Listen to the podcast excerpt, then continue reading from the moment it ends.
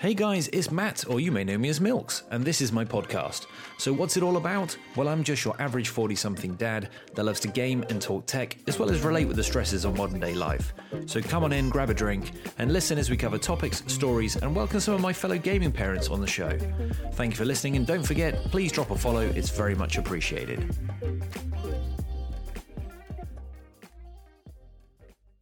So, hello everyone, welcome to my podcast again. We are now on episode six. It's uh, yeah, it's come around quick. Uh, episode six, hopefully seven before Christmas, but if not, this might be the final one.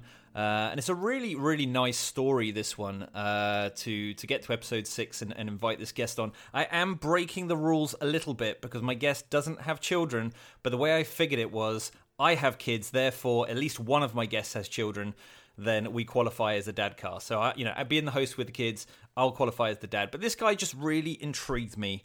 Um, I listened to um, his podcast. His podcast only recently started. There's now four episodes. Uh, one is an intro, and then three uh, concurrent episodes, which I finished listening to just before we started this. Um, and again, very interesting guy. Only 23, uh, I thought 24, but only 23 years of age, which makes me feel very, very old. Um, but this guy has done quite a lot already. And I thought this might be interesting. There's a lot of Instagrammers that I, I hang out with that are around this age. Instagram is a wonderful thing because it does bring together lots of different ages. Um, and you don't feel you don't feel that there's lots of different ages on Instagram. You don't kind of have that vibe of I'm talking to a really young guy here. I think everyone is creative. Uh, everyone's into their tech, therefore they're pretty switched on. Um, so I thought this guy would be great to get on and hear about his podcast, how he started it up, and how it's been going so far. So this guy is called Grant Rudow. I hope I pronounced that right. R U D O W. Thank you. Um, he's 23 years old from Mississippi. I'm working my way, around the US. It seems a lot of US visitors so far, which is which is amazing, and getting to learn all these accents and things. Um, but his podcast is called Learn Something New.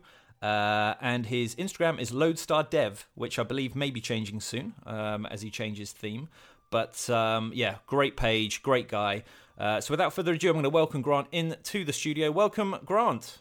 Hey, how's it going? Thanks for having me. Um, this is Thank my first podcast interview, so this it, I know, I know. A little nervous, back and forth. Yes. Don't be nervous. Trust me. Like I said before you came on, I tend to wing these things, and it's done me well so far. Um, but yeah, I'm actually quite impressed because you've gone off and done the solo podcast thing, which is I find really difficult. So you've you've nailed that so far. Yeah, it was. Um, I know when I first started it, I didn't really know if I wanted to do a solo or do like interviews, kind of like Max, um, his podcast. And I decided that, especially right now, like everybody's got different schedules coming along with Christmas break. So I was like, I'm just going to go for it and see if I can do a solo one.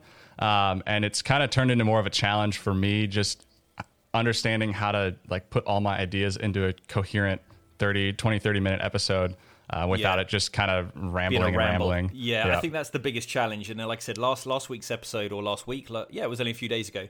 It was an hour and forty seven minutes. Um, now, some of that's probably because you've got three people, three personalities, three ideas, and three points of view. So I would expect those to be longer. But even the ones where I've been hanging out with one person, they have gone well over the hour mark. My challenge tonight is to keep this fun and keep it to an hour. That's the challenge because I'm, I'm, a bit of a talker. But so far, it seems like people who have listened to these have uh, have taken something from it. And the feedback I keep getting is that they're quite honest and quite authentic. And I think that's why I'm I'm quite keen not to script these so much, and just keep them casual, see where they go, have a laugh, um, and hopefully it's enjoyable for people. Yeah, I mean, I that's why I loved it, especially like even your intro um, when you did the solo one. I listened to that in the car, and I was like, okay, I could do an intro to mm. myself. So then I was talking to my wife, and we she wanted to start a podcast too, and we listened to the rest of yours, and I was like, okay, I loved them because it sounded like you were just sitting in the room, like I felt like I was part of the conversation with you and your guests, but I wasn't actually contributing to it. Um, yeah. But everything said seemed very real, and it wasn't like I know there's a lot of interview podcasts out there that do feel scripted, and some of them are more formal and are meant to be more formal. But I've always been able to relate to a more informal, just kind of sitting around a campfire chatting um, Yeah. kind of feel. So You want them to be quite a nice kind of um, casual background noise while you're doing the washing up and you know you're tidying the house or you're driving in the car. That's the way I feel. And you want it, you want a bit of a giggle every now and again as well. It's nice to have a bit of a laugh. And if they're, if they're too technical, too serious, like I said, too scripted, I, I I find I might enjoy one episode, but I struggle to come back to them. You know, I just think oh, it was Yeah. good, but it didn't grab me. So hopefully, by keeping it kind of quite light-hearted and uh, and quite self-depreciating, embarrassing, and funny, you know, it just it gives everyone something that they can relate to. But um, yeah, I mean, interestingly, the very first one that I recorded was immediately after being on the podcast with Chelsea uh, Horn and Michael Soldad. Um, it was around midnight, and I was just on that high coming off that one, pretty much probably like you were feeling, like Yeah. coming to that first one, getting those nerves, and then once you hit stop on on on the thing, you're like, yes, I nailed it, I did it, and then I was kind of riding that high, and I, I don't even think I was thinking of doing one before the the recording, but immediately afterwards, I stayed up till about 1 a.m. and I was like, right, what have I got to do? Went onto Google, looked at where do you host it. I didn't know anything. Where do I host them? How do I record it? How do I how do I get it on Spotify? How do I get it on Apple? I had no idea. But by about 1.30 a.m., I was done. I'd recorded that intro. I was a little tipsy. If you if you listen back to that first one, because it was quite late, I'd had a couple of glasses of wine to like loosen the nerves. Yeah. Uh, that that first one was definitely a little bit more loose tongued than uh, the subsequent ones. But you know, sometimes you just got to do these things. You just got to go for it. Yeah, I think that was the important thing. Like I remember listening to yours and you saying that you had just finished with Michael and Chelsea and that you were just recording it because you felt inspired to do it. And I remember as soon as I heard that, I was like, you know what? Like, what's the point of waiting around? Because I used to intend to be the kind of person who would want to do something, but then try to research and research and research. So, especially the last couple months, I've been trying to just give like put aside all the research and just kind of record it and put it up and go for it. And Yeah. I kind of did the same thing you did. As soon as my microphone came in, I just recorded a podcast and uploaded it and never really looked back. Um, and I've I've learned that it's a lot easier to learn how to do things while you're actually kind of in the trenches doing it, rather than trying to prepare for every possibility Yeah. that could go wrong. So That is exactly right. Uh, Funny enough, I have this conversation at work. Is that I am a learn by doing person rather than a learn by reading. So I'm very, very bad at retaining information if I read it on a page. I don't know why, but I would have to read the same page three times because I just zone out. Whereas you know, I was always good at things like uh, uh, what we what we, call, we call it woodwork here. You might call it workshop or woodwork, art. Um, you know, obviously physical sports, all this. Anything that was just doing um, I was very good at retaining information. Obviously, you've got to enjoy doing it. That's a big part of it. But if uh, even subjects that I enjoyed doing, if I had to learn dates, times, you know, all that sort of stuff, parrot fashion, I really, really struggled. So again, this was something that was. You can be distracted by a lot of noise, right? When you're learning Yeah. all these things, or you're planning to learn something. And I I obviously listened on your podcast. You said you jumped into Illustrator, um, and I, I'm I'm a big big fan of of self teaching yourself. Um, YouTube is a great resource to jump on. I know you you went on a course um, for that particular one, but there's so much stuff you can find out online. There really is no excuse. Yes, there is a certain buy-in for equipment, um, and we're obviously very very lucky to have the equipment that we have. But I would say podcasts are probably one of the uh, areas where there's very little buy-in because you could just do it on a phone. Everyone has a phone pretty much these days. You can record your Yeah, audio that- on an iPhone or an Android phone, and, and you could, you could have a podcast up the next day. Yeah, I think that's really what intrigued me is because you do like YouTube and you have to have the camera and the lights and everything. And with podcasting, you could really just plug in your Apple headphones that you get with the phone and just record. Um, I know when I started, I wanted to get some nicer equipment just because I knew that it would take me a little bit to kind of get my content into line. So I was like, I don't want people to just give up on it because it has poor audio for the first couple episodes. Uh, so I was kind of counteracting that side of it. But you could 100% just plug your headphones in your phone and press record and be have a podcast up in 30 minutes. Yeah, I think this is this is probably a little vanity project, isn't it? We've got our, our little studios and things, but it's kind of like you think if I'm going to do something, I want to do it right. I want to feel like I'm doing it right. I don't want to feel like I'm I'm cut, like cutting corners or low jacking it. I want to be like right. I'm doing this properly now. Then it exposes you that there's no excuses. Yeah. you know, you, you have to be doing it right. When you look as good as you, I mean, you could like be on a professional podcast, but people can't see this. But Grant's lighting in his room right now is like Hollywood level. Mine looks like a gamer's bedroom. Uh, I scrapped this together. and sometimes the quick things work. You know that light is is really really nice. But um, yeah, you know you you don't have to spend a fortune fortune to get going. It's the same for everything, but if you take it seriously and you want to get onto that next level, then obviously equipment gives you that next boost up.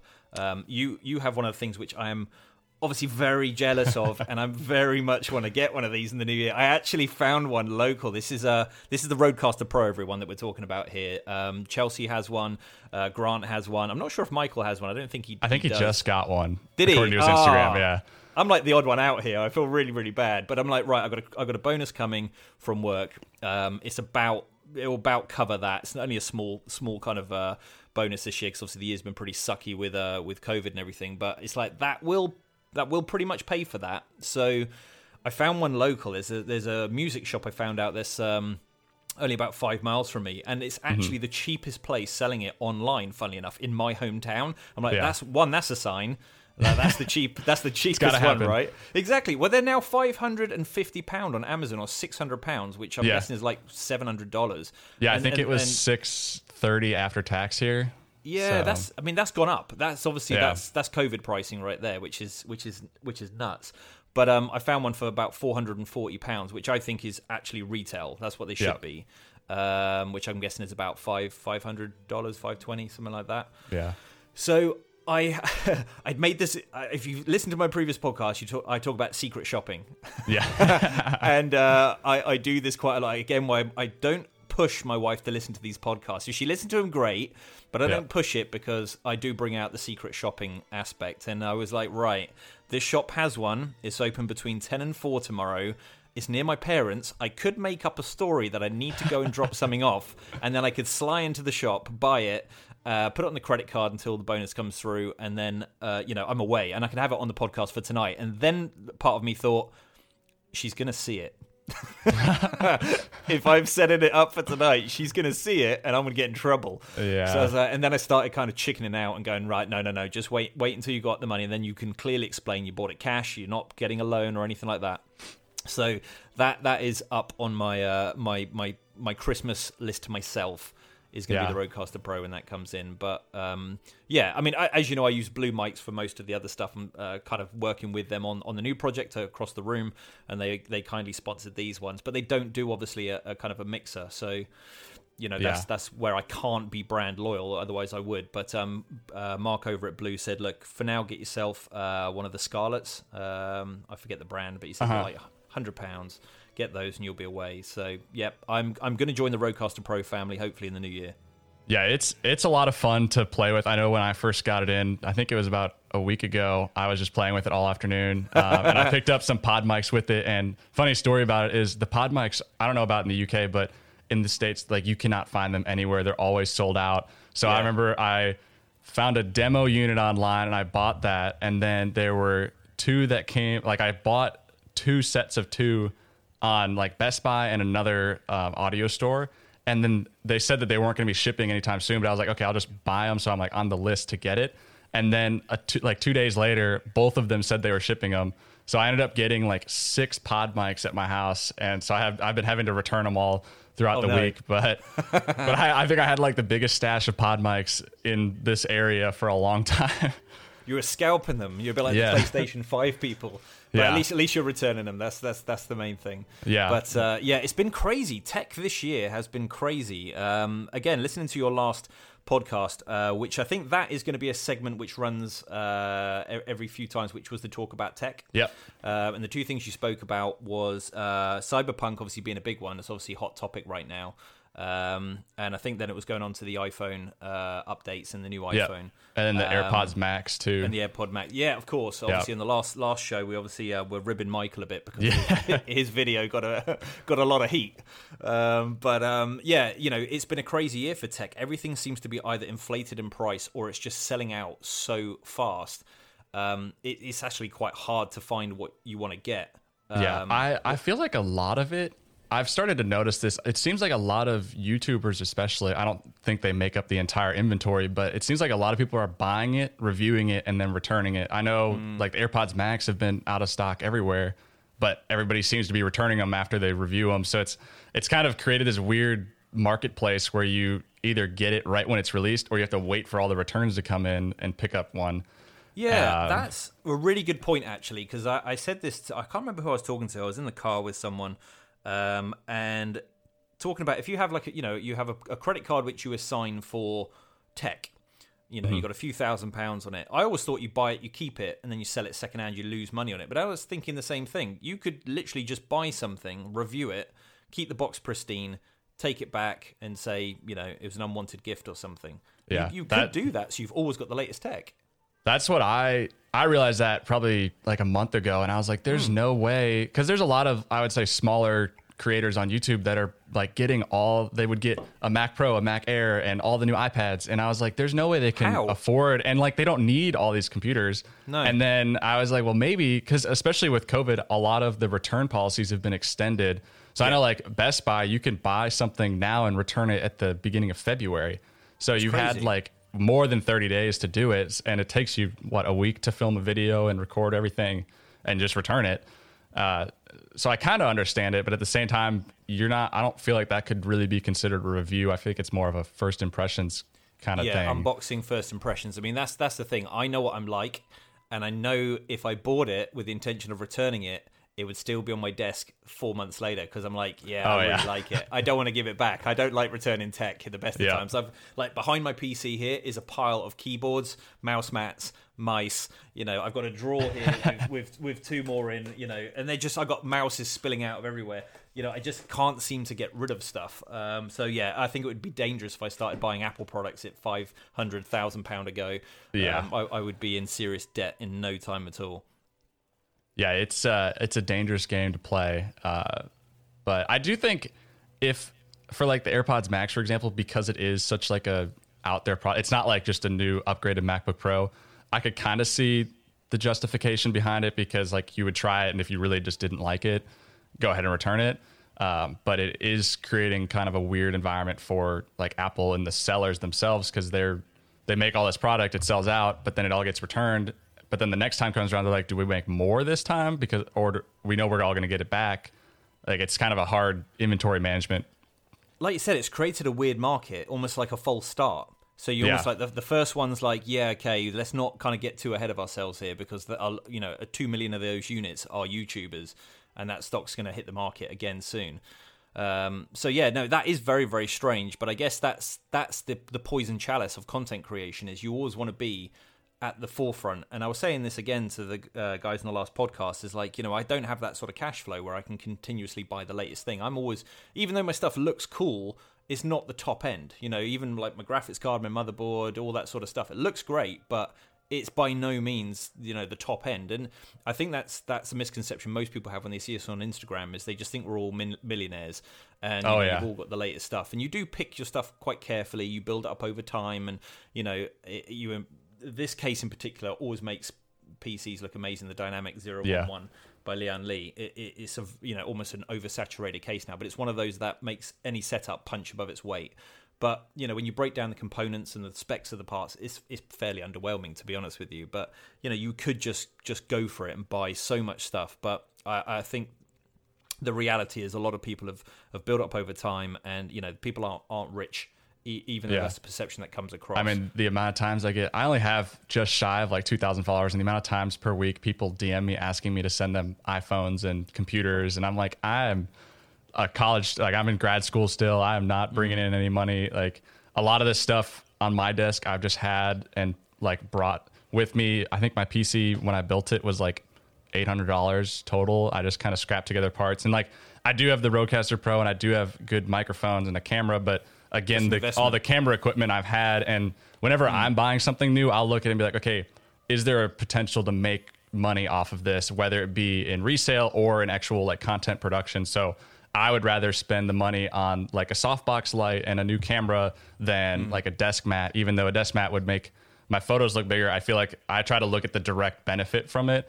Um, and that's kind of why I went with the Rodecaster Pro and the Pod mics is A, it was going to be great quality, and B, it kind of clicked in my head that, okay, this is not just something for fun. I'm going to actually try to do this and Yep. commit to it. And it just is kind of like that over, like, arching factor into it that I can't just give up on it after two episodes. I have to, I have all this equipment now. I have to use it. So. Yeah, and it looks fantastic in photos as well, which is a bonus.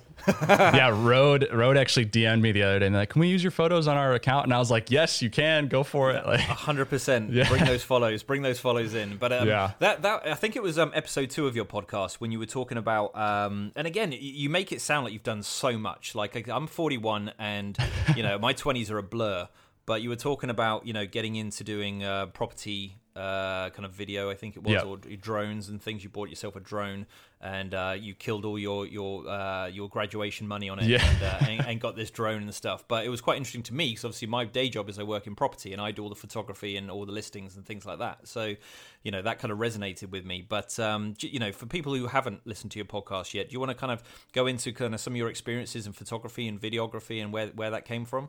Yeah, so I have always been my mindset has always, been like how hard can it be? I'll see people doing stuff and I'm like, "Oh, I could probably figure that out." Like in the spring, I learned how to code a little bit because I had seen people making apps and stuff and I was like, "Ah, that can't be that difficult." Um, so that's kind of like my challenge to myself. So back in high school, um, the fall of my senior year, I had torn my ACL, so I had to get like a complete knee reconstruction surgery. Um, Yeah, I've done that as well. And I was really I was on a lot of sports teams in high school, and that was my life. And basically, that all ended. Um, So right after Christmas time that year, I was going to physical therapy every day, and I was just bored and had nothing to do. And that was right when DJI was coming out with all the new drones, and it was I think it was the Phantom Two Pro. So like before the Mavic came out, this was like the big chunky white one. Yeah. Um, and I was watching all these videos, and I was like, this would be awesome. I feel like I could do this. So I wanted to get this drone, but I had no money to get it because back then they were $1,500, $1,600. Um, so I went to my parents and I was like, hey, can this be like a late Christmas gift? And they were like, no, that's insane. Like, we're not just going to give you. My dad is like very. Um, he's in the business world. He's always been in stocks and you know finance side of things. So he was always like, you have to be able to. This is probably where I get it from. He's like, you have to be able to justify a purchase. He's like, and I'm not just going to give you money. You have to go earn it and get it yourself. Um, so a lot of the technology I had growing up was stuff that I had purchased myself. Yeah. Um, but this was the first time I was going to them, and I was like, I just need some money. Maybe you could lend it to me, and I'll pay you back. Um, You and did they a kept business plan, no. if I'm not mistaken. Yeah, if I so remember from your podcast. I literally sat there one afternoon and made my dad loves Excel spreadsheets. So I had Yep. the spreadsheet with like the projected revenue and I had the PowerPoint to go along with it. I I think I named it like Falcon Eye Photography.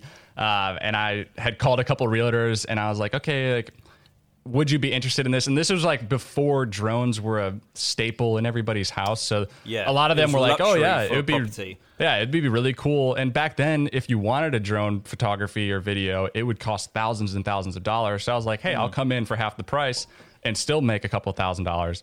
Yeah. Um, so I did that and presented it to them. And finally, they were like, okay, if you can make it back in a year, go for it. So I got the drone. And uh, like I said in my podcast, I just kind of learned that I was terrible at actually making videos because I had never made a video before.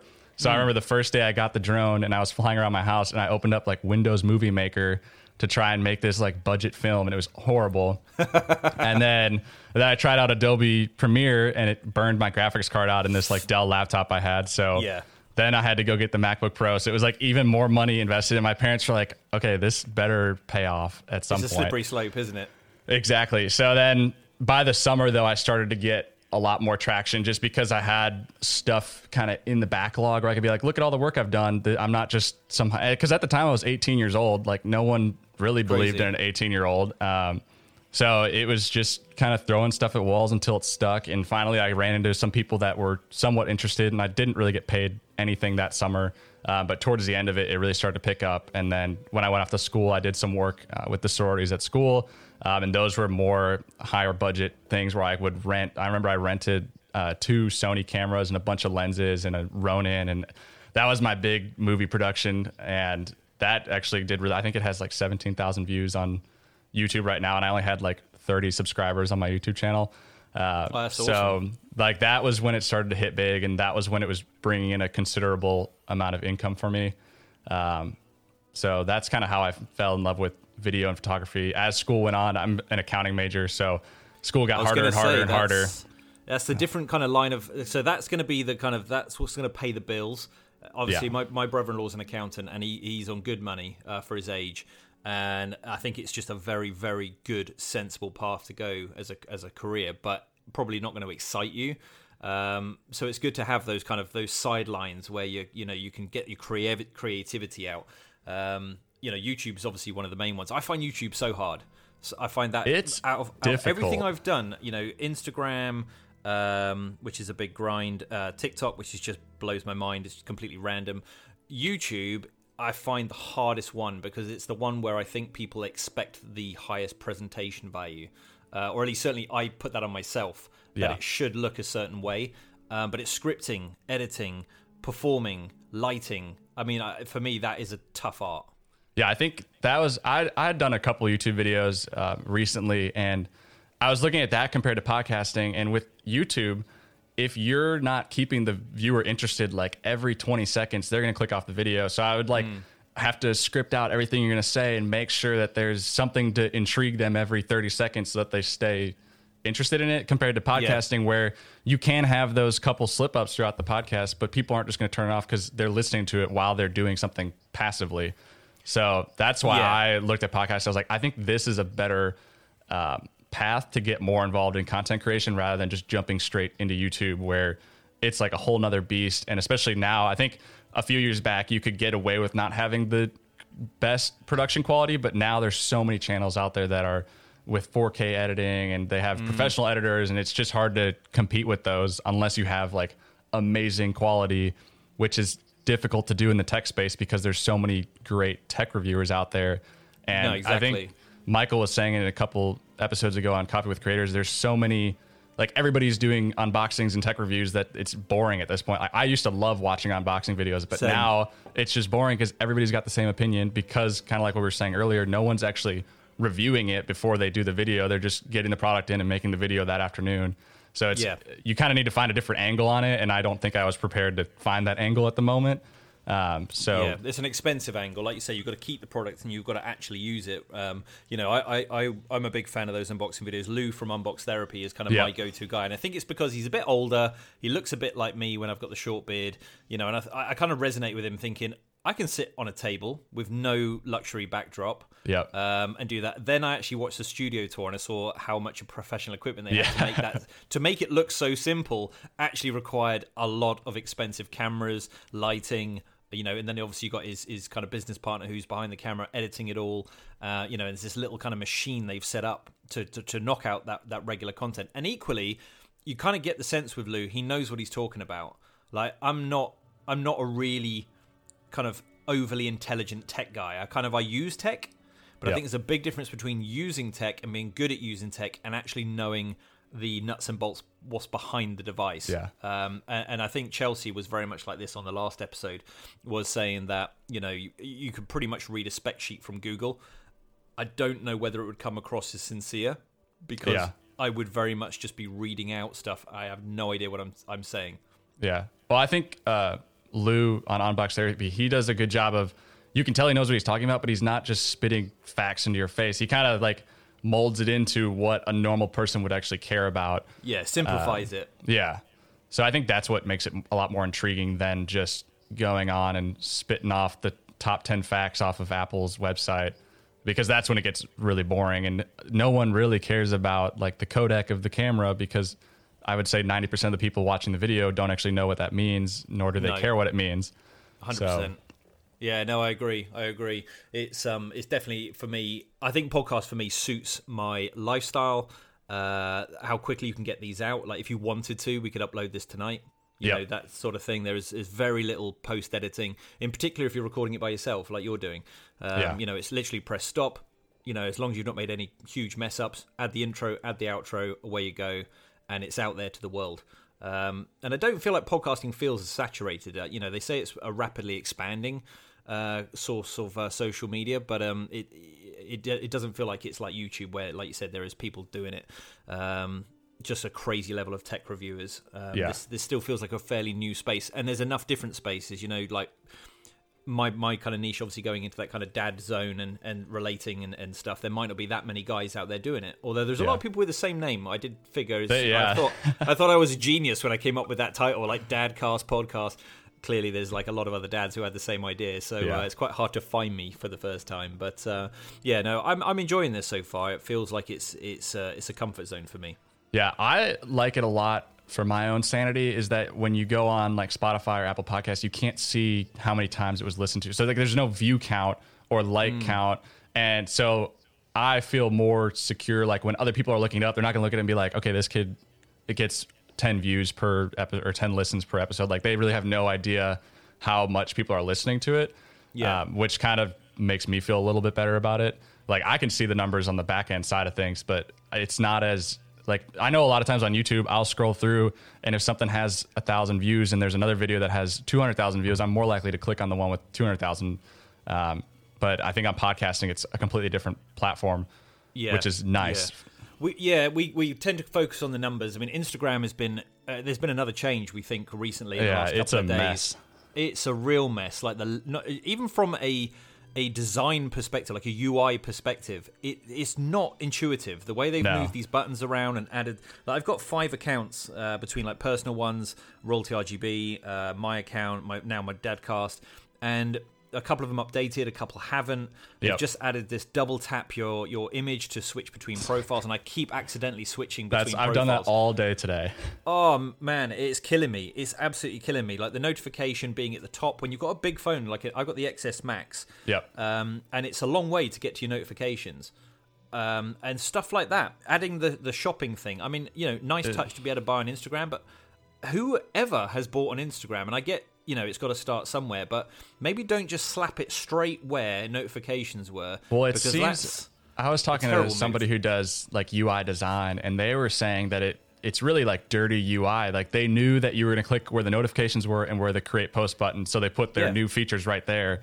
And like I don't want to shop on Instagram. And half I don't know about you, but half the stuff on my shop page is like cheap AliExpress knockoffs that no one would buy in the first place. I don't trust it. I wouldn't Yeah. trust it. You know, if, if you're going to go to a, a, a major brand, one, you're going to see how much it is on their site. Then you're going to go to Amazon and see how much it's on there because you've got Prime. Yeah. Um, you know, you're going to do all the traditional shopping behavior. I would not really buy anything from Instagram. So, you know, stop forcing us.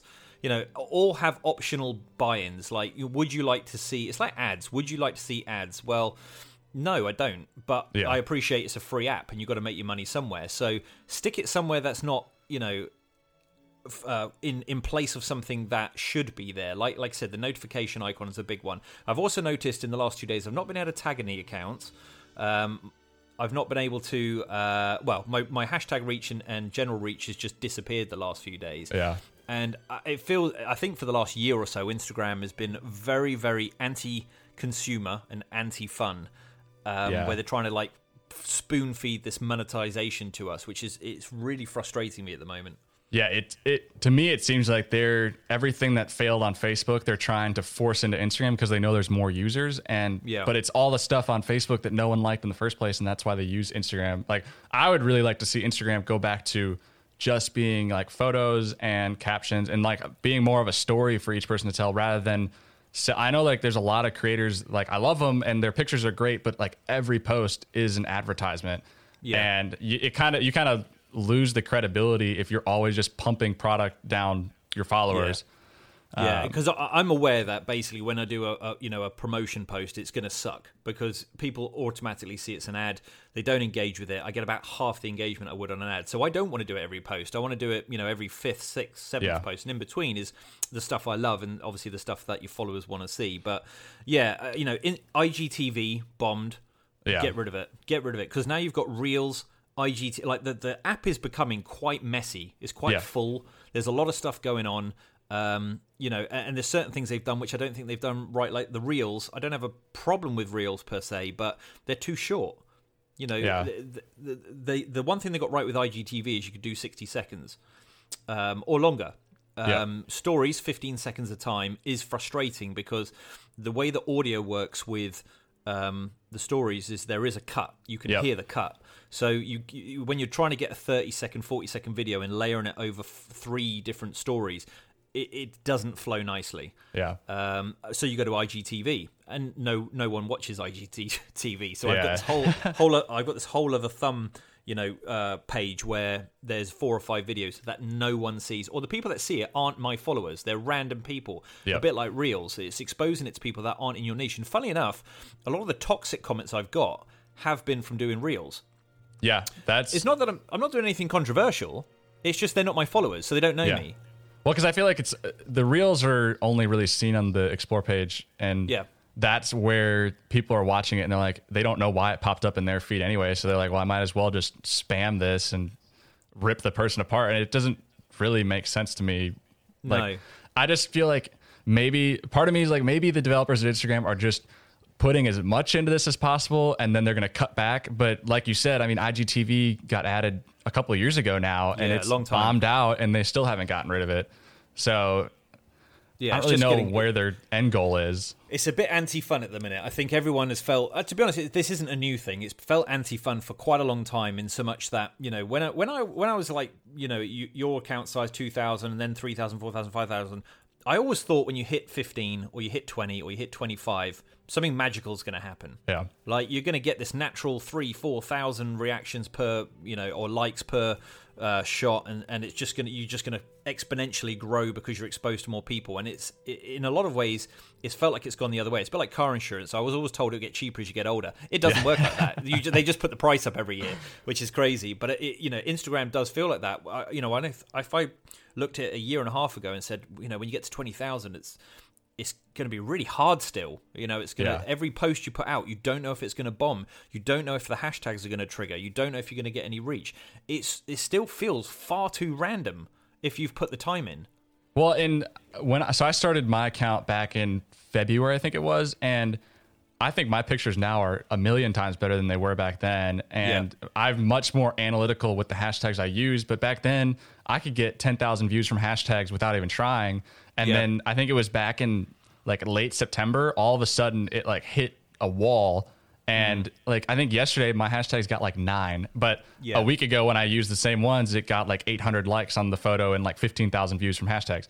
So it's kind of like you. What's the when I work for them, it doesn't work, and then when I just throw random ones up there, it works. And I've tried doing the whole if something's in the caption, reference it in the hashtags, and apparently it can read through the picture roughly and pick up like, oh, here's a microphone, here's a camera or computer. So I would try to do that, and it nothing works. Especially recently, it's been awful. You shouldn't have to think that hard about posting a good picture, right? I mean, Yeah. that's the frustrating thing. It's it actually is anti creativity because what it forces you to do is stick with a very narrow uh, niche Yep. because you're scared stiff of changing your meta. Yeah. Um, well, and that's we've all we've all done it. Like Yeah. you you you're you're obviously I'm looking at your page now. Obviously, you've in the last six images you've changed your style again, but it's not. Yep. You haven't changed your content. So that Yep. for me is is what I'm talking about. Is you haven't changed your content. You've just changed your filter, and I've done that millions Yeah. of times. But I guarantee if you were to post a picture of a of a mountain outside, oh, it would do horribly. a great picture of a mountain Yeah. outside. I'm not even talking just like on your phone you were walking. So you're the same as me. You'd be scared of doing that Yeah. because it's you would perceive it as a failed post when actually that's kind of what Instagram for me was. Yep. You know, taking great pictures and putting them out there and being exposed to all these people that might find that one image and it might be different to every other post but if it, if it's hashtag mountain hashtag outside picture you know relevant to the photo Yeah. of course you were just talking about then people who like mountains Would should see see it. it, Yep. so you should get 2000 likes from different people outside of your your normal audience that for me was in my brain how instagram should work that's why hashtags are there Yeah.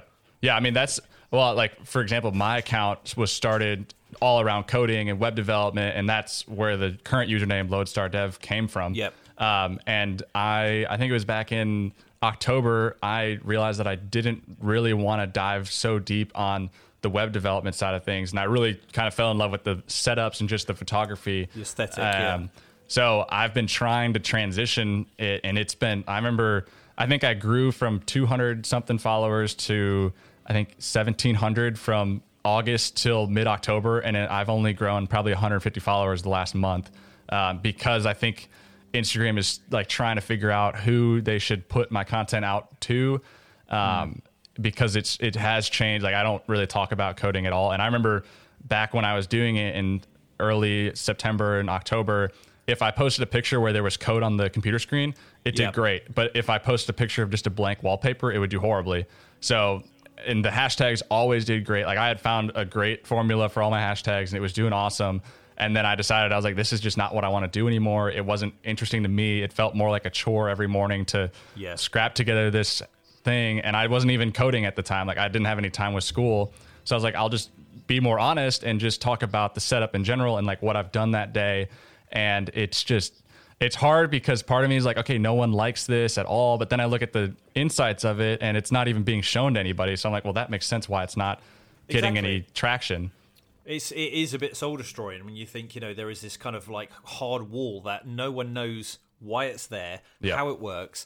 Um, you know, so you you could you could take a great picture. I mean, obviously, I launched my um my uh, picture yesterday of the secret project Yeah. I was working on. Now, it was doing well in the posts, but when I actually went into it, I saw I had no hashtag reach, and it's nearly a thousand likes now. So I know that those thousand are my followers. Yeah. They're, they're, they're my genuine followers. They're people that know me, and probably it blew up within my followers because it was something new and shiny. Yep. Um, it, you know, uh, there'd been a bit of a tease for it and a bit of anticipation. So when it dropped, it did well. So I'm happy with those numbers.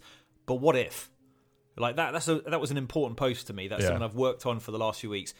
What if that had gone on a normal kind of explore page or a hashtag page? Would that have been like three and a half thousand likes? You just think, Yeah.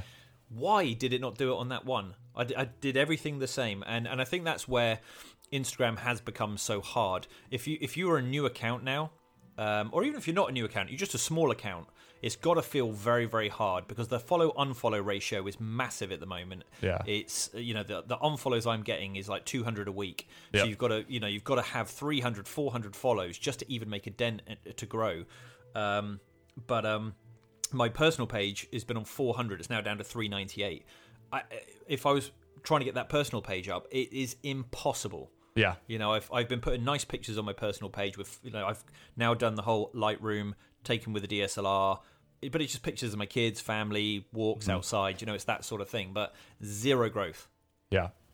it's yeah. I, it, it's kind of disheartening when you're doing it. Like I've gotten over it, I think at this point a little bit, where I'm just like, you know what, like I'm gonna put my best foot forward, and if it doesn't work, it doesn't work, and if tomorrow's post is great, then great. Uh, but it is hard because I mean, I spend a lot of time like taking photos, putting them together in Lightroom, and making sure it all looks cohesive. And like the last couple weeks, I've been really trying to find my editing style. So like I've spent a lot of time on my photos lately, and Yeah. they just have been doing awful. And like it's hard to kind of ignore that side of things, even though I know it is just an algorithm issue or it's what they want it to do. Um, but it's just been tough to talk yourself out of thinking that your content isn't good enough when in reality i would i would say i always get like this huge spike of likes right in the morning because it's all my followers fo- like liking it. And then Yeah. around this time there's just no one liking or following at all. Um, and that's kind of when it's past everybody who follows me and now it's trying to reach out. But it, like i said i get under 100 views from hashtags. I used to get a bunch of ex- views on the explore page and nothing lately. So it's just kind of hard to keep yourself in the mindset of okay it's going to work tomorrow. Yeah. just keep trying. Well, this is where it's important to have people like us communicating and networking in the community because, to be honest, that's the only thing that's kept me going on Instagram for Yeah. the last 12 months because I keep meeting new people. And I think because my interests and style are slowly evolving just because they do naturally over time like Yep. you know i've gone away from the mad rgb um, you know pure gaming aesthetic you know rgb everything to kind of blending between the two and certainly with the podcast setup it's now very much black and warm kind of uh, warm lighting and things like that so because I've gone looking for inspiration, I've now made another 20, 30 genuine kind of Yeah. connections where, you know, there's a fresh wave of inspiration coming through. And, and you know, screw Instagram and Instagram's, you know, policies and, and the way they work their algorithms. I'm back to having fun again because I'm inspired. Yeah. Um, and, and it's definitely the people, it's definitely the people on Instagram that keep you coming back and taking that photo because all it takes is three nice comments uh, where it feels like you've made a difference to them that day. In particular, if you're doing a, a post where there's a question, Yep. um, like the, the last couple, I've had a couple recently where obviously I've asked a question or I've uh, posed the topic where the, the latest one was when I grow up, which was something we spoke about in the last podcast of like when do you grow up? You know, Yeah. when am I going to grow up? I still don't feel like I've grown up yet. I still feel like a kid. Um, and then the previous one to that was, you know, social media is supposed to be fun. And you can see when people come out and they're saying the same things and they're getting the same experiences, it kind of it, it shows you that it's not you. Yeah.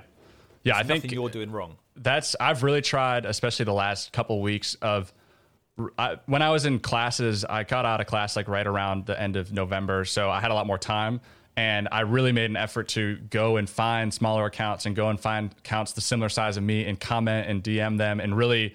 I wanted to work on like the community aspect of it, and I've seen mm-hmm. that pay off. Not necessarily in the numbers side of things, but like you said, it's way more fun because now I can post something and add a question at the bottom, and I know I'm going to get at least like three or four responses, even if it is just like a great shot or something more generic. It still is nice to see uh, when somebody comments. I'm like, okay, somebody saw it and somebody read the post and read the question and is answering the question, and Yeah. it makes you feel a lot better about it, even if you only have 100 likes. At least somebody got something out of it compared to before when I wasn't as I wasn't doing as much outreach, and I would get like maybe one comment, and it was very generic from like a spam account.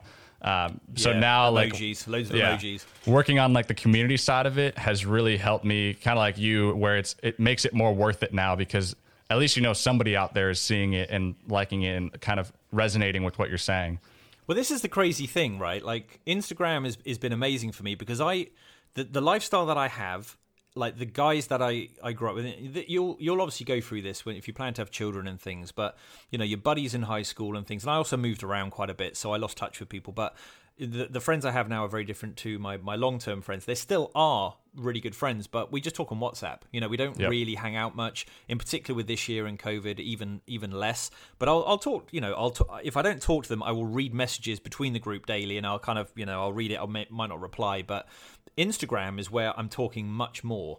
And there are so many people now. Uh, uh, you know, I couldn't even list how many people uh, you know I've, I've become what I would call genuine friends with on Instagram although we've never met and this is is bizarre it's amazing but it's bizarre is all of these people the first people I speak to once I get past the wife is I check my phone what's happening in our chat group we've got the royalty there's a small um, chat group from uh, royalty on um, on Instagram you can only get 24 people I think in the chat group Yeah. so that you know that's that chat group is full um, but um, you know that's constant all day all day there's people Yeah. chatting in there and, and you get to know people's routines about their family about you know what they're struggling with at work and um, you know just funny things that have happened or someone's had something tragic happen and you're all you know obviously just trying to make them feel better and stuff it's it is a real thing Yeah. um, and I find Instagram is actually a very positive place for that I, I don't get that on any other platform Yeah, no, I I really enjoy it, and especially with quarantine and uh, COVID and everything, it's I would say I have more friends that I talk to on a daily basis on Instagram that I've never actually met in person. Yeah. Compared to like my family moved around a lot since I went to school, so I don't go back home. I'm not really friends with anybody I went to high school with. A lot of my Yeah. college friends have now left, and like I don't talk to them on a daily basis. But there's people on Instagram now that I talk to daily and have Yeah. actual genuine conversations with, and I I was never really a fan of social media a couple years ago, uh, but it's really changed now because I'm like you can create a community and have friends all over the world that I never would have really thought was possible.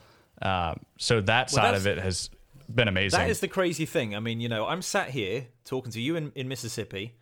You know, we've got a we've got a, a noticeable age gap. Although, although you know, uh, you look more mature than your years.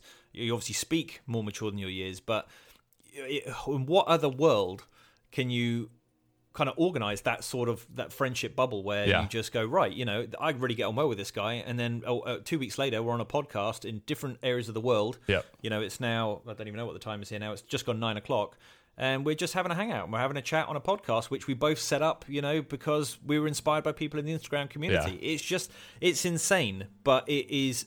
For me, it is such an important part of my life. It's become, and that is a scary thing to say. Like, what if they turned off Instagram tomorrow? What would happen? Um, you know, I'd be screwed. I'd have no Yeah. friends. but um, I, I value it massively. And, and don't get me wrong, it's not always sunshine and rainbows. There are, you know, very rarely, but uh, and occasionally some conflict or things go up, and and, and I do get that anxiety, and that's Yep. the kind of the downsides of social media is, you know, it's it's great when it's great. When it's bad, it brings up real life You're emotions. vulnerable.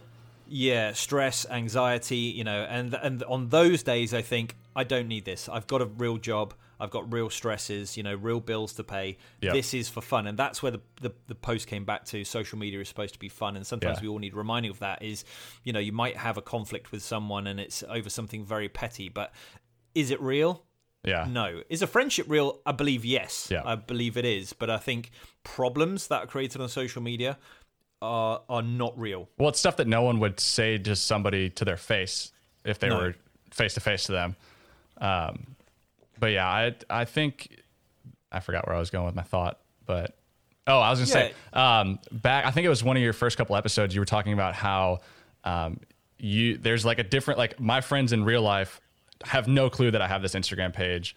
Which is why I've kind of strayed from changing the name, but I'm planning on changing it next week once it it was locked by my other account, so I had to wait 14 days to switch the name. Nice. Um, but it's it's nice to have like my all my friends on Instagram have that similar um, interest, whether it be in desk setups or just technology in general. But then I can still have those friends um, in the real world that are like I'm going to accounting school with, and like we all like that's one thing, and this is another. And that's Yeah. I think that's what's made the friendship so genuine on Instagram is that I know that these people are interested in technology, in photography, and that kind of stuff. And it's But that's your hobby, isn't it? That- yeah, that's so the it's thing. it's let me like open up career. another side.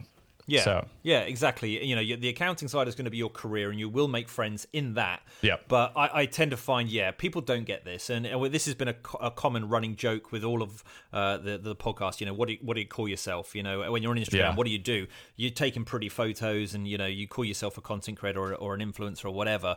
But if you're not in this in that kind of circle, in that in, environment, it, it must be very hard to digest. And it's been the same for gaming. That, that again, one of the things I picked up on your previous podcast, you're not really a massive gamer.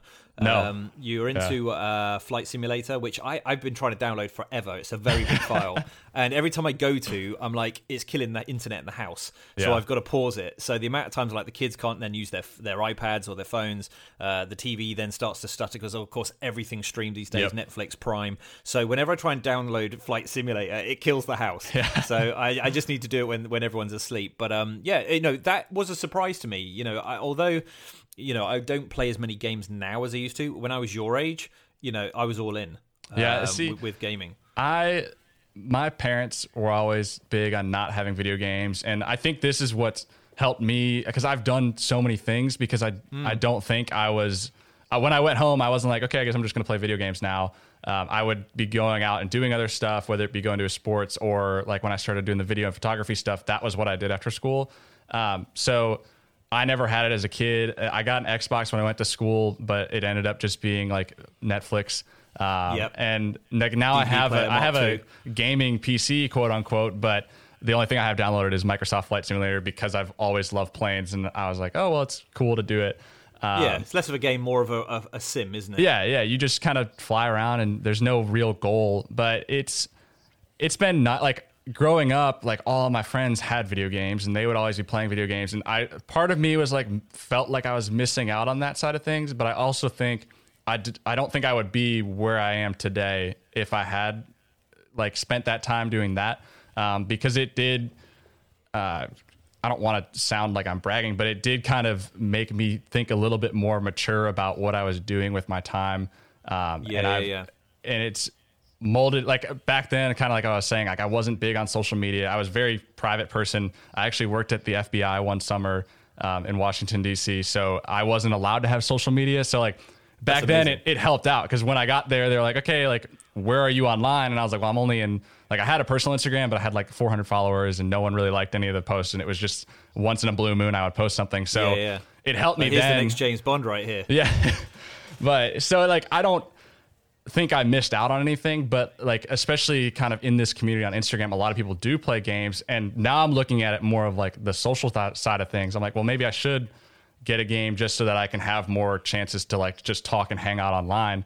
Um, But then at the same time, I look at it, I'm like, I don't think I have enough time to sit down and play, like get good at a video game because I'm horrible at them.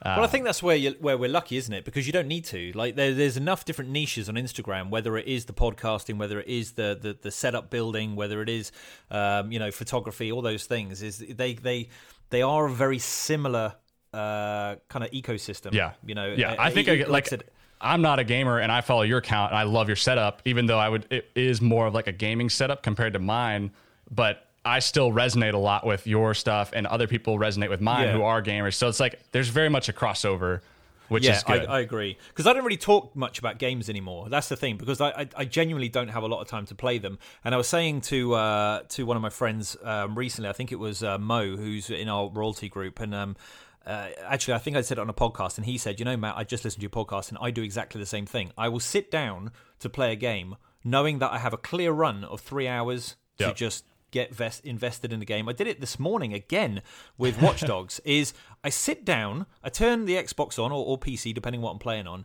and I'll sit there and I'll give it like 20 minutes, and then I zone out, and I and I Yeah. kind of think I need to be doing something else. Like there's there's Yeah. something else that I should be doing, and I and I get this because I'm a. uh, I'm I'm a strange guy in that I, I I like the domestic side of the house. I think I I think I have undiagnosed. I, I always joke about having OCD. I do genuinely believe Yeah. I have it because oh, my wife would say I- I'm the same way. oh, if I look at something, it will eat away at me until I'm like, I need to sort that out. Like I know straight after this podcast, I've got to go sort the kitchen out. That I was actually told to do that by the wife. By the way, I was, although I would have done it anyway. She's like, no, please, can you? Because she made a roast dinner tonight, which obviously involves lots more pans and, Yeah. and plates and stuff. She's like, please, can you just tackle that tonight? 'Cause she's on a night shift tonight, so she'll come Mm-hmm. home from potentially being awake all night looking after animals. She's an emergency veterinary nurse. Okay. Um, so she's potentially awake now, or she'll wake up at three and she might not go back to sleep. She might have an emergency cesarean or something. So I understand she's like, I don't want to come home to that tomorrow morning. I want to just come home, have a cup of tea, then maybe go to bed. So I'm like, yep, I'm on it. But whenever I'm doing like these things, the only thing which I tend to be quite focused on is is when I'm editing for Instagram. Yep. You know, I, I get the camera, I take my shots, I do the lighting, I get it onto the PC, I put it into Lightroom, I edit it, I get it back on the phone by emailing it to myself. Then I sit down and I plan which of those 15 images I'm going to use. I tend to be quite in the moment with that, mm-hmm. but even so, that's half an hour. 45 Yeah. minutes tops. But I sit down to play a game now, and I, and I will be sat on the sofa, and I I really struggle to do more than maybe half an hour before I get up, get a drink. I, I fidget, I fidget Yeah. massively. Um, I'm not like that so much with programs. I watched four episodes of Vikings yesterday, and just grinded it out, and uh, yeah, I got pretty far with that. But yeah, gaming I really really struggle with. So I guess like when you're looking at my Instagram posts, is they're not they're not massively pushing the gaming side. Although, like you said, it's a gaming PC. For me, it's become more of an aesthetic yep. uh, and more about the, the the setup build. Yeah, yeah. It's um, I definitely get a lot out of like the strictly game. Like I know there's some accounts that are like all about gaming, and it's it's. Yeah. I've always loved learning about different things, so it's cool to like see that side and like peer into that side of the community. Um, it's just for me, I don't think I could sit down and play like a real video. Like I could. I remember when I was in college, like we would play Fortnite like as a group, and like. I Yeah. prefer the social side of things than the actual game. Like I don't think I could sit down by myself and play like a single player game. I think I have to have that multiplayer like online social aspect to it if I were to play a video game. I agree with that. I think this uh, uh, certain single player games are great. I, I'm I'm one that needs a good story because it's almost like watching TV. I think Yeah. that's when it grabs you. I think that's what I'm not enjoying with um with uh, Watch Dogs is that it's a bit like GTA is there there is a loose story, but I don't I think it's more about the the side missions and you know you tend to go off on a bit of a tangent. Yeah. But I, I but I really did like things like The Last of Us 2 um, and uh, Ghost of Tsushima. Although that was very much open world, the story was very very good and it grabbed you. And if if I get a game like that, I, I can get pretty invested. But if it's one where it's kind of you can hop on for an hour, hop off, hop on, hop off, you never quite get that kind of flow going. Yeah. I lose interest very quickly. I was a bit worried I would do that with Cyberpunk. Obviously, I did get Cyberpunk, and um, and I got it refunded five days later. Oh, really? Did it was it not playable for you or It was really bad. I mean, the the thing is, obviously, when they've done all of their um their their, their promotional work, is they've put the strongest possible graphics out there. They've obviously yeah. taken the PC view. So I went into it with really really high expectations on graphics, and I th- this is where I'm a bit of a hypocrite because I've always said graphics aren't the most important thing. Um, you know, the story comes first, and if the story's good, you you can forgive graphics that aren't so good. Games like Fallout were never that shiny in terms of graphics. You know, Yeah. The Witcher, uh, although you know it is a good-looking game, it wasn't groundbreaking. Um, Ghost of Tsushima was very pretty, but again, I wouldn't say it like pushed it onto like, the next level. It was compar- comparable with a lot of other games. Um, but when this came out, it was it felt like a five year old game, and I was playing it on the Series X. You know, and I I, I understand about previous gen first model consoles because Yeah. they are now over 10 years old. I, I am always been one to say I want next gen to be true next gen. I don't want a next gen, gen game to be playable on an old console because that means they're catering to an old Yeah. old hardware and an old software. And I get Cyberpunk has fallen somewhere between the cracks. It's not a new gen game, um, but they they kind of pushed it at a time when Xbox and PlayStation Five have just launched. Yeah. So the, the the stats and the specs and everything we've been told with the Xbox and the PlayStation 5 is it should look like a pretty good PC kind of spec. Yeah. But it didn't even look like a pretty decent PC spec. You know, the the textures and it's a really hard way to describe it, but you walk along and something feels off. Yeah. The shadows don't feel right. The textures don't feel right. People are walking through objects like not blatantly, they're not walking through walls, but it doesn't recognize they're walking up steps. Yeah. It doesn't recognize that They just they're kind of glide. they're gliding through stuff Yeah. and you know it just felt very very clunky but then i get friends who are like posting pictures on instagram and they're playing on pc and i'm like that's what i wanted to play Yeah. that's what i was sold that's what i'm expecting and i think that was the the, the disappointment that came in then you add the bugs Yeah. That that was something I could have lived with and just been disappointed in. Then the bugs were the second part, where you'd be playing a game and you know you would you'd be trying to fight this not a boss but kind of a a, a mission, Yeah. and there'd be this end guy that you had to kill, and um, you know I I threw a grenade and it blew them through the floor. so you can only you can only see them from the waist up. So yeah. of course they they couldn't move, so it was quite easy to finish the mission. But then Yeah. when they died, they fell underneath the floor. Um, so you, you couldn't complete the mission, and that Yeah. for me, as someone who likes to be a bit of a completionist, that killed me straight away. Yeah. I was like, oh, I can't complete that mission now. Therefore, this game, I you know, I don't think that one mission might have held me back from a platinum, but that's the sort of mindset of I cannot complete this game now. Yeah. Uh, and that was on the that was the first mission that I tried. Yeah. So it kind of it kicked me right in, you know, where it hurt straight away. And then there was other things like I felt the car movement was was again just a bit lackluster. It didn't do any particular one thing really well. The story seemed to be good, but the shooting mechanics, the driving mechanics, and again the graphics, the shadows, the textures, they all kind of came together to me to like really disappoint me. Yeah. Um, but I had hope because the story was good from from the early bits I had. The dialogue, um, the comedy, you know, the the characters seemed well thought out. I think this will be a good game. Yeah. But uh, uh, like people who say never buy a first gen of anything, you know, I I I, I felt this one had been in development long enough that it was going to be good. But I think they're going to have some big patches now, January, February. I think that's one you jump into in April Yeah. and and then hopefully it's shiny and it's finished. And if it's not, I'll just buy it on PC Yeah. because that seems to be you know the the best experience for it. But it was really disappointing. I'm a I'm I'm really not a big fan of people that push out games that clearly are not what they promised and then they have to push a big patch out. I get there should be an alpha and a beta and invite the community in to maybe try those so that they can work out the bugs because they did that with Destiny. Destiny, we talk about social games. When that came out on the alpha, everyone jumped in and then the beta and then the full game came out. I think they'd worked out a lot of the kind of like glaringly obvious kinks. Um, there were still content which needed fleshing out, but the game itself ran very good. The mechanics were good. Destiny was a game that felt very, very good uh, to just run and shoot and, and do all of that with your powers and things. But I didn't get that feeling with, with Cyberpunk. There was there was too many glaring things which I couldn't forgive. Yeah, I mean, I feel for the developers. Like, I don't.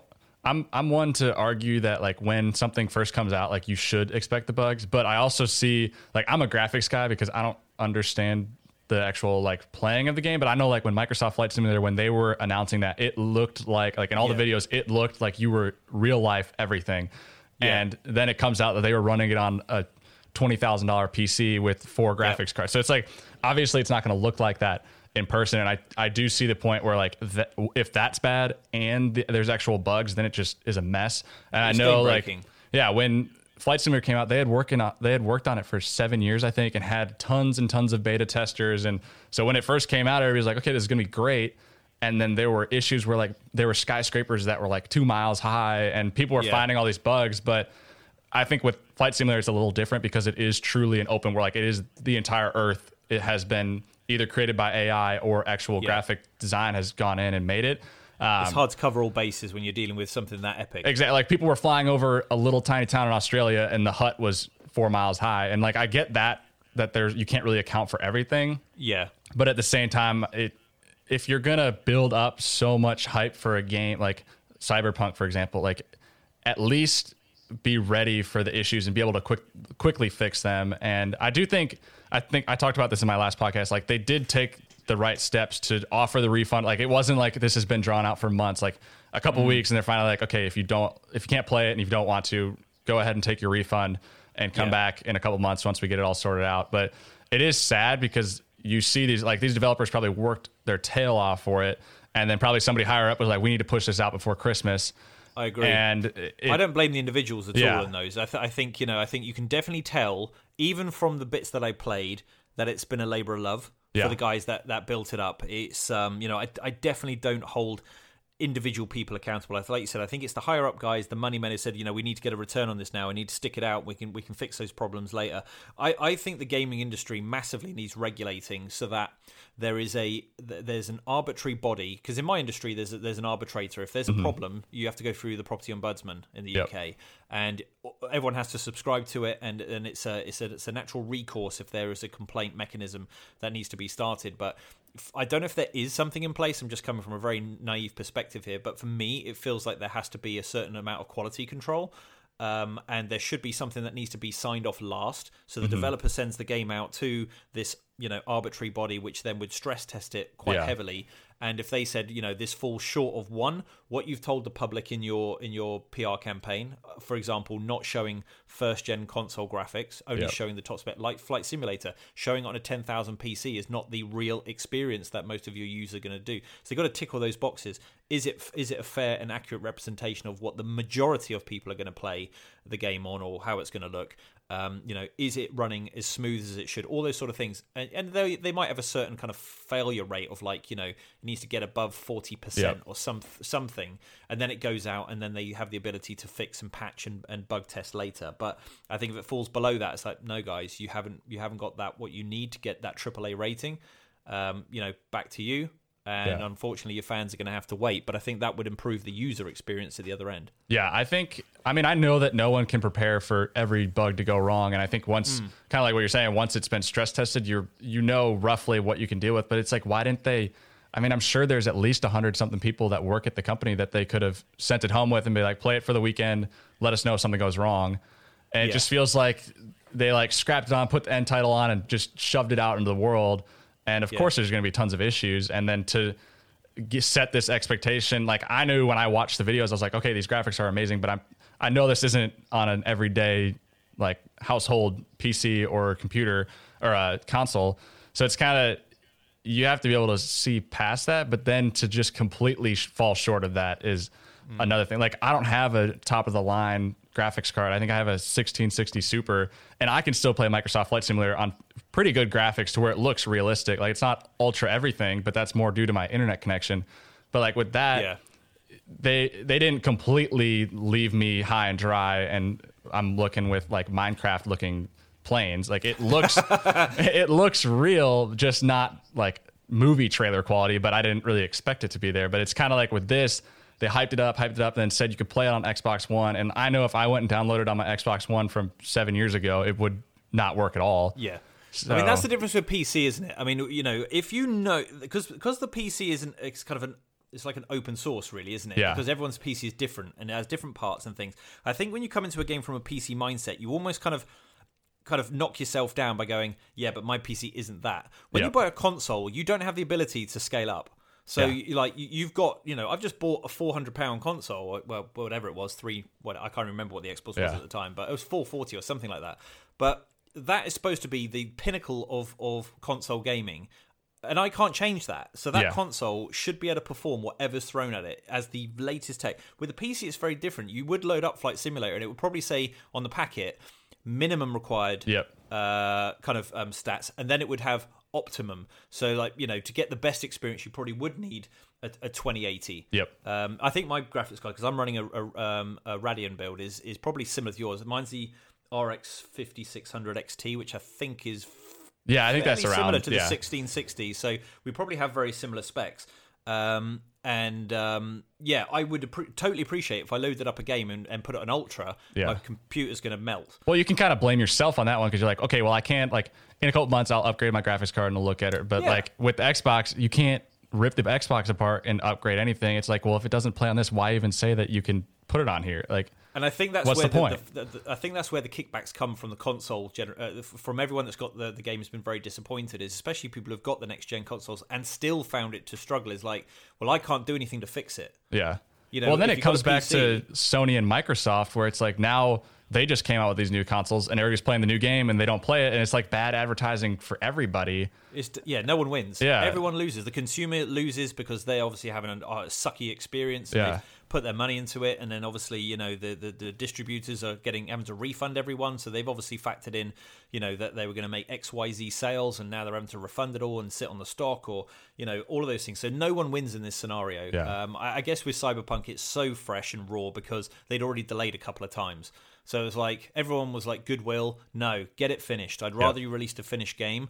A lot of other games, you know, they didn't delay once or twice. They just came out and there was a problem. I think maybe if they'd come out a year ago and they were like, right, there's loads of problems, but by having the the first delay and then they're like, we're going to launch, and then the tweet, oh, I'm really sorry, guys, we've delayed Yeah. again because we want to get it right. We want the experience to be good. And and I was like, yeah, cool, I'm down with that. That's Yep. fine. And it was a big delay. I think it was like a five month delay.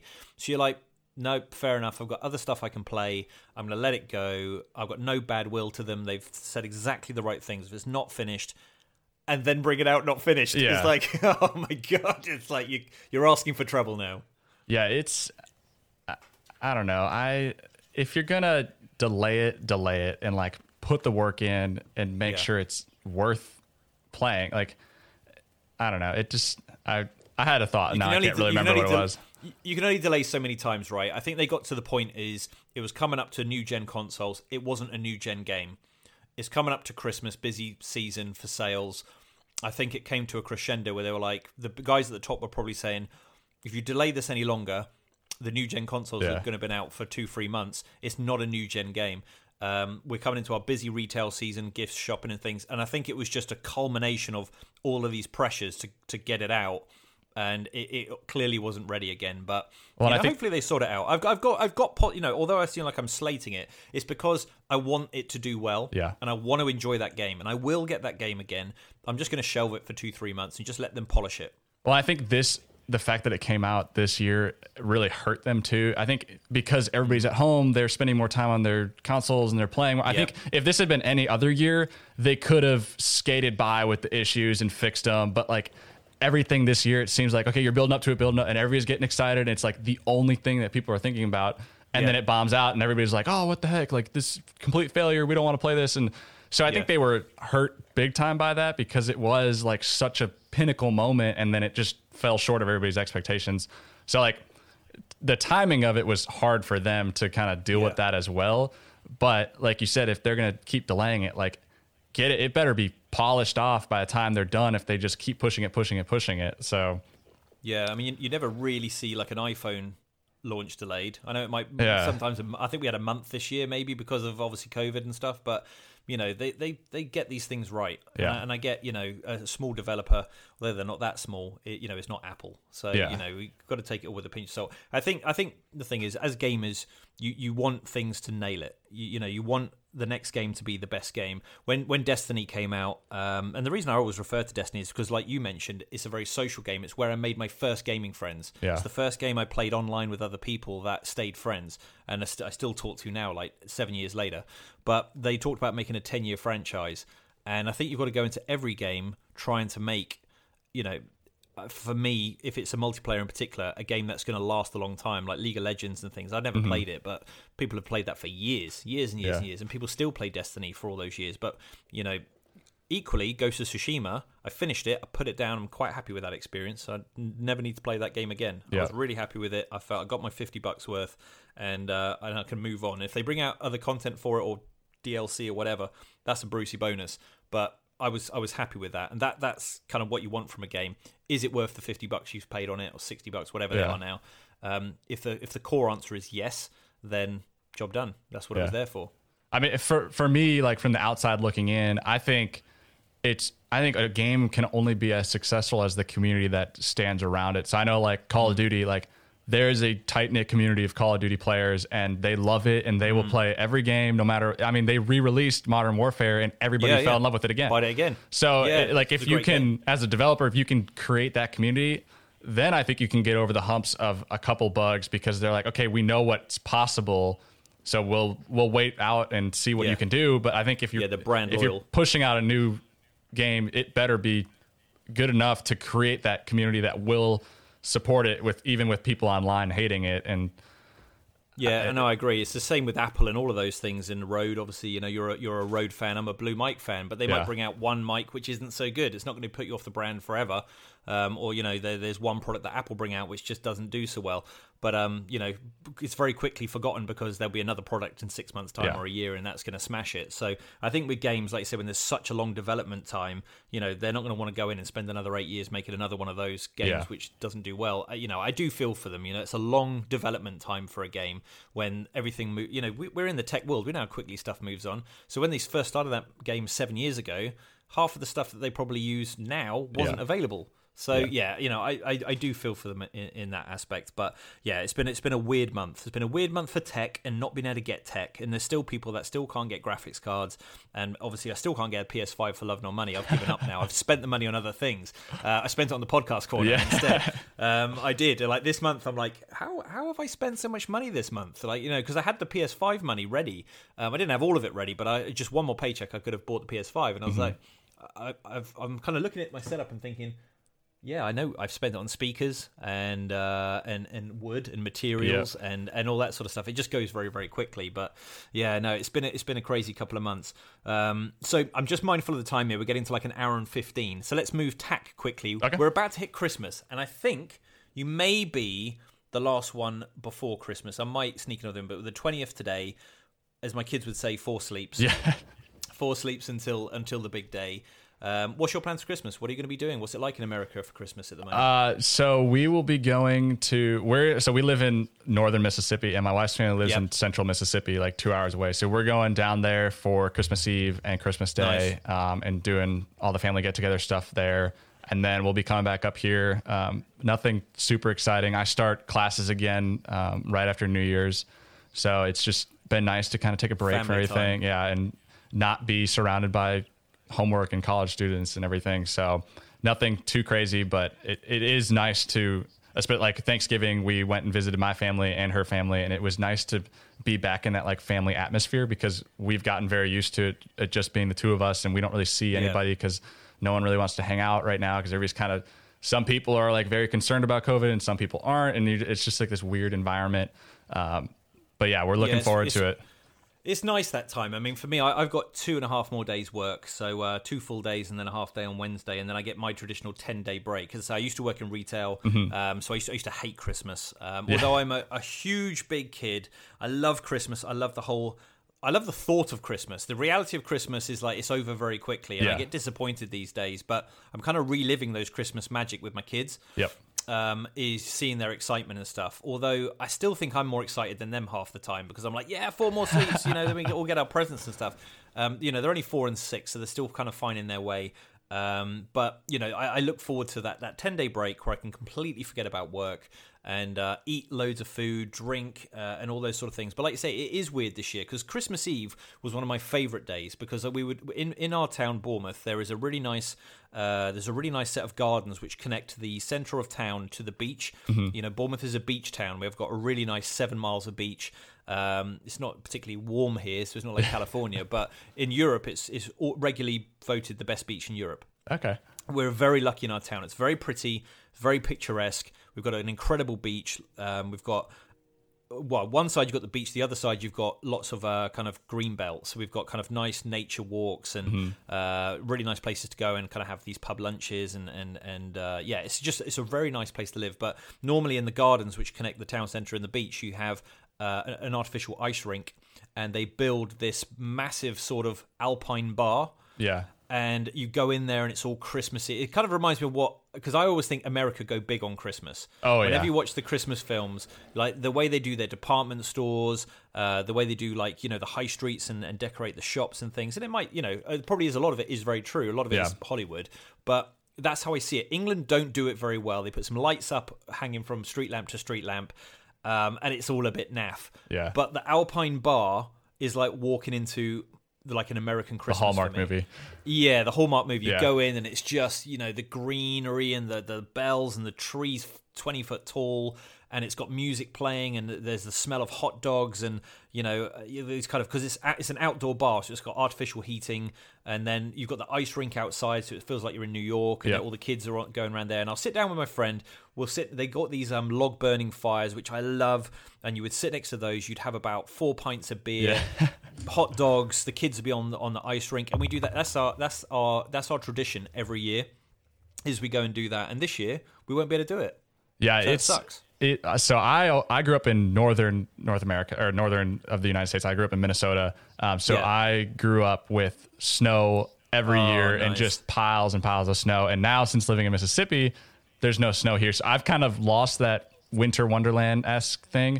Um, Oh, but that's magical. I know, but the the town we live in, so we live in Oxford, Mississippi, which um, Yeah. if you've ever heard of Ole Miss, the University of Mississippi, that's where I go to school, and Okay. it is a snow globe town. We call it because it's a very like old traditional southern um, United States town. So there's you drive into like the quote unquote downtown, and it's there's a big white courthouse.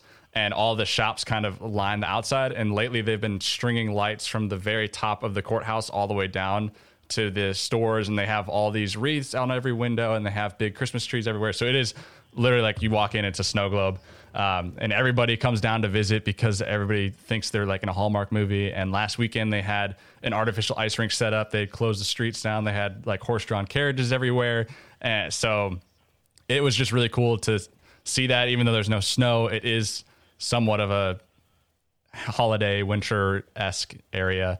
Um, Yeah, but that sounds amazing. but next year will be so once I finish school in the spring, we're moving up to Boston, Massachusetts, where they do have snow and it's very much like winter wonderland in the winter. I think the other day they got almost like a foot and a half of snow in the city. So I'm excited to get back to the snow. I definitely love the idea of Boston. Uh, You know, my family's Irish, um, Mm-hmm. so that's that's like my heritage. So I, I've always felt a kind of a, a connection to Boston for those reasons. Yeah. Um, it's a, but it's a place I've never been. It's one of the. I, I've only been to New York. Um, in America, we went there. God, it must be a good 12, 13 years ago now. Um, but you know, did stayed in the Waldorf, did Yeah. the Central Park thing. Obviously, this was post Twin Towers, so we went to the site. This is before they put up the new, Yeah. uh, the, the the new building there, and uh, you know, we we obviously they were still doing much of the demolition. It was very kind of. Um, uh, very emotional still, to be Yeah. honest with you, and, and seeing all of that and, and going to the little church which was unscathed right next to the site and, and things. It was an incredible thing. But then we also did the nice things like going to. I'm a big film guy, as Yep. most people probably are on Instagram. But you know, seeing where I Am Legend was filmed, seeing where Ghostbusters was filmed, um, seeing where Home Alone was filmed, you know, at the Plaza and uh, and all of those, and um, yeah, it was like magical. It, Yeah. New York it ticks every box. Um, the day after tomorrow, where they did the uh, the, uh, the the the central library, where the wave comes in and it, you know, they all run up the steps to to there, and it was just surreal. Like Yeah. because so much has been filmed in New York, you don't have to go far to go. I recognize that. Yep. Yeah, that's That was- that I was can't wait to move. I remember uh, I was telling this to one of my wife's family members last night. The so we my one of my last so I was in Boston from January till March of this last year doing my internship where I will end up go working this summer. And it was like one of our last nights there, and my roommate at the time, he was like, "All right, we got to go to this bar." Um, it was more like a pub. It was like a very like Irish Catholic pub, and Nice. so we went and like it was down these like this dark steps into like the side of a like um townhome basically and it was underneath everything so we were down there drinking and it was awesome the inside was really picturesque and we so then like a week later i was watching a mark Wahlberg movie and he's from boston. And it was like they were he was playing a police officer or something and he like goes into this bar and i was sitting there looking at it i was like i've seen that wall before. And so i like rewinded it and watched it over again and it turned out to be the bar that we were in like a week before that. And so it was Oh, cool to be so like cool. oh wait that's i was right there like at the table he's sitting at and it looked the exact same in the movie as it did when we were there in real life. So I'm excited get to get starstruck still. Yeah. yeah, that's like that's a part of your history now. But it, but it is very much like that. You know, going into uh, although we didn't go into all the buildings, but you know, you, just walking outside the plaza and then going into Central Park, and it does. It just looks just like the film. Yeah. Um, it's a very magical place, New York. Um, but I'm, you know, I'm sure there's lots of other places around America that equally is exciting to go to. But yeah, I think that's sort of on our bucket list when the kids are a bit older, where me and Carly can, you know, we can live, leave the kids with grandparents. We Yep. can do a week away. But we'll Um, have to get you out to Boston sometime. Oh, that would be sick. I would love it because I don't. I don't think anyone does kind of Irish pub like Boston. I think they do it even better than the Irish. To be fair. Uh, It's it's amazing. Like I've only been I was only there for two and a half months, and I Yeah. like if you're from Boston, like they are proud of it, and they will let you Yeah. know. And it's like you, it's a culture, and it is awesome to like be immersed in it and like go to all the restaurants and pubs. And in the summertime, they have right across the street from my office, they have they set up like a whole beer garden. So they have they take like ship cargo containers and they cut the sides out and those are the bars so they'll have like five or six of those spread out and like everybody's just having a good time so it's It, it definitely comes across. I think Boston definitely comes across as a. It's like patriotism's the wrong word because obviously that's a countrywide thing, but it's like almost like local patriotism, isn't it? For Yeah. That, for that whole kind of culture, and it's a very unique culture in America, isn't it? It's kind of it's it's got a lot of European in it. Yeah, but they've almost made they've they've made it their own. yeah it's i've never been to the uk but it definitely feels like you're in a whole different area. Like new york is very industrial and like it, it kind of screams new york but boston is like a whole nother world because like a lot of the buildings they've left up since they were like there originally. So it's a lot of like pre-colonial era and then you'll have like this massive skyscraper next to a little two-story wood house because they've they've strategically like placed the new stuff around the old stuff so it doesn't like when you're walking around it doesn't feel like you're in like a brand new city it's all cobblestone streets and you Yeah, trip your it ankle Like there's a heritage there. Yeah. There's a bit of history. so it, I, Yeah, I'm no, that sounds awesome. That's definitely on my list. Well, look, when you when you eventually get there and uh, you know all this craziness has subsided and our kids get a bit older, we'll definitely put that on the bucket list um, and and do something like that. So yeah, look, it's been awesome to hang out. This is uh, this has been one I've been looking forward to all week. Hopefully, uh, it's it's been as fun to be on as uh, obviously we built it up to be. Um, so you know, I think I think in the next year there's definitely going to be a lot more content creation along the way. I think um, it's going to be brilliant to see your podcast evolve and see whether it does kind of go down the route is currently going down, which is obviously your solo one, um, and talking about your experiences with tech and and uh, your experiences in life, which again you've done so much already. It's only exciting. what- See, you and know, what I, I feel extremely naive talking about all this stuff because I'm like, I'm only 23 years old. Like half this stuff I'm saying, I'm like, does this really come across like I know what I'm talking about, or does it sound like I'm just kind of spitting random stuff out at people? Well, but I think I think the thing is we talk about our own experiences. I think that's why we, wanted to, you know, I wanted to keep the podcast just very, very off the cuff because, Mm-hmm. you know, I, I'm. We used an expression um, previous in the previous podcast of like a jack of all trades, a master of none. Yep. I don't feel like I'm particularly brilliant at one thing, yeah, um, but I know enough to get across multiple genres and topics. Um, but if you put me in a room with a, a developer or put me in a room with a guy that builds apps or, or something, you know, I'm I'm gonna be struggling. Yeah. But you know, I, I think I've got so many different kind of hobbies and stuff. Um, I'm I'm curious, which I th- I definitely get from you as well. That if you get an interest in something, you explore it further oh yeah, and and and a lot of that will be self exploration. You'll be going onto YouTube or reading articles and things. So you know, you it kind of evolves into your understanding is not what you'd learn from a textbook. So yeah, if, if you went to a class and got taught it, you probably would find out most of the stuff you understood to be different. yeah. Doesn't mean it's wrong though. It's just your your understanding of it. But yeah, no, it's the these podcasts are not here to kind of bring on experts in fields. It's really just to get fun guys together, you know, shoot the shit and, and talk about whatever we're thinking about on the day. And you know, we we've obviously got a lot of things we we agree on on uh, social media and, and all of those things. But yeah, you know, it's it's always fun to come on and. uh this is different where normally you say put a face to a name Yeah, I these are put a voice to a Yeah. face to an account.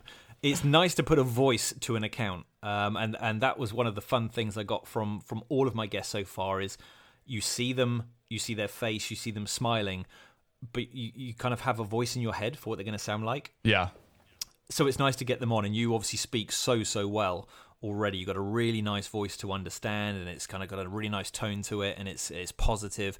I find Americans are very very good at having positivity in their voice, whereas I think uh, we can be guilty sometimes over here of being quite flat. Yeah. Um, smiling when you talk is not something that English do. There's a woman that keeps popping up on my TikTok. Uh, her name's Karen, someone or other. She does like uh, wellness and kind of meditation and stuff, but she smiles so much when she talks. Yeah. It almost looks weird.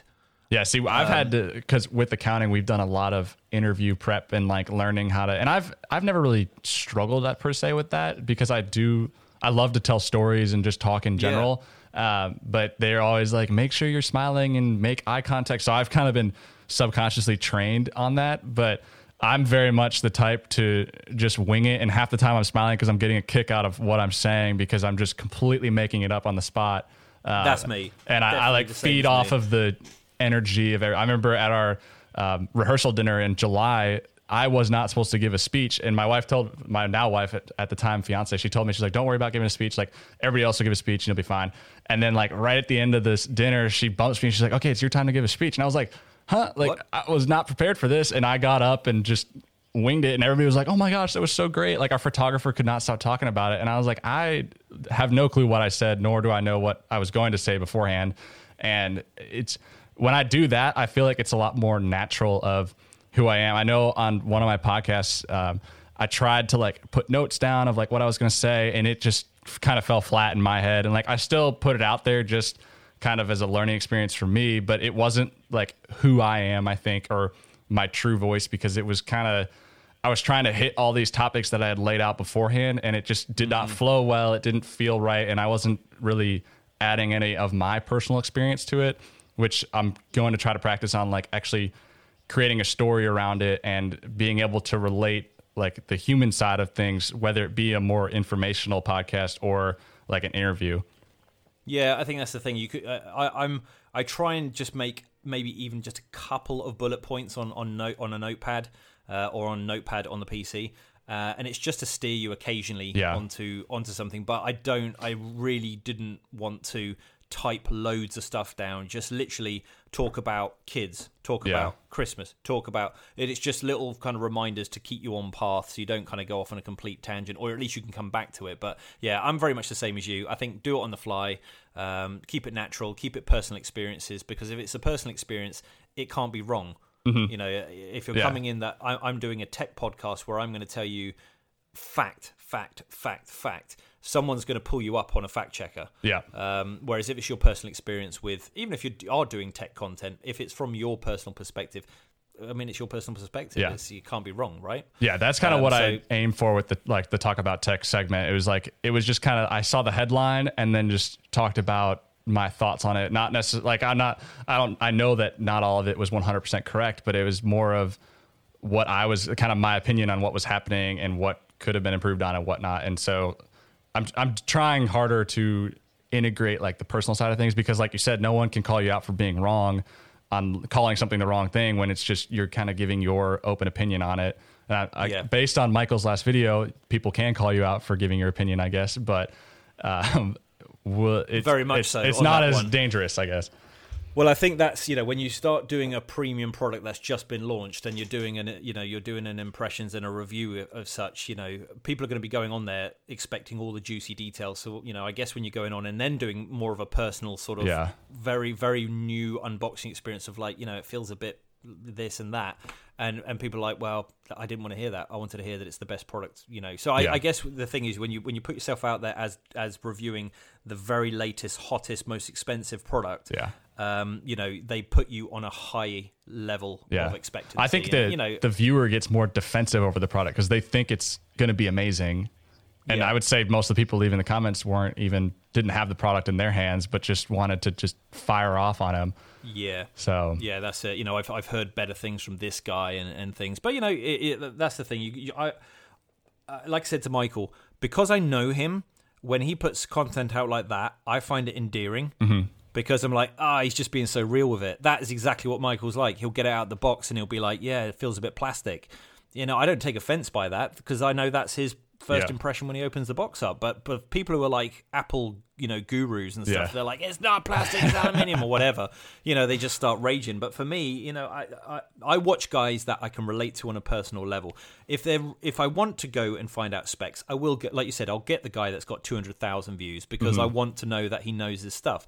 But if if I'm watching stuff because it's fellow content creators, I just want to see them Yeah. and I want to see them excited about a product. And and you know, they might not give me any information which I can take away from it, but I enjoy watching them. The same way I'd hope people would listen to these and go, you know, that last hour and a half, I didn't learn anything, but it felt like I was hanging out with a buddy. Yeah. You know, it, and and just listening to some stuff while I was driving the kids to school, and you know, I I connected with that person, and that that for me is is is worth so much more than being a really really knowledgeable fact guy, and a you know, there is a time and a place for it, but it's not me. Yeah, Yeah. Well, I think these days there's so much technical information out there that no one really wants to take that in more than they have to. So it's it Yeah. has come down to who's who's making it feel more like you're just talking one on one with the person, even though you're one of a million people listening.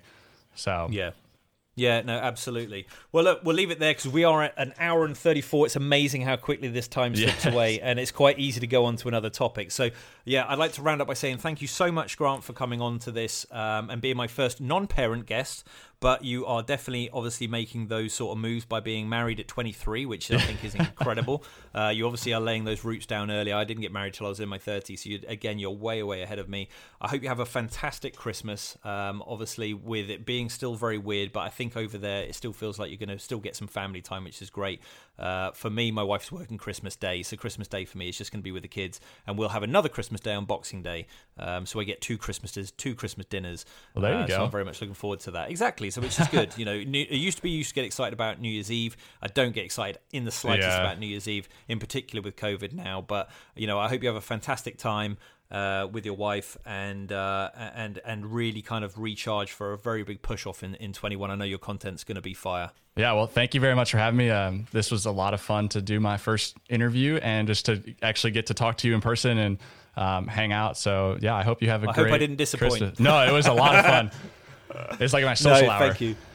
Yeah, it is. Yeah, that's it, and that's what these are designed to be. Let's you know jump on, hang out, and if we want to do the same in a few months' time, once we've done kind of a, a, rotation, and likely if, if if your uh, podcast evolves into bringing people on, I'm always there for you, buddy. Yeah. So um, yeah, thank you again for coming on. We're going to um, I'm going to link into uh, your socials in mm, the bio to this. So anyone that's listening, if you want to go check out Grant's Instagram, I will link to that. Uh, equally the YouTube, um, you know, any anywhere else that you can find Grant, and equally to his podcast. So do go have a listen. It's a really nice listen. Um, it is digestible because it's kind of 25, 30 minutes, perfect for driving into work or for just, you know, walking around the shop or, you know, any of those kind of, like we said, those those tasks that you're doing where you can zone out a bit, do the washing up, listen to someone cool.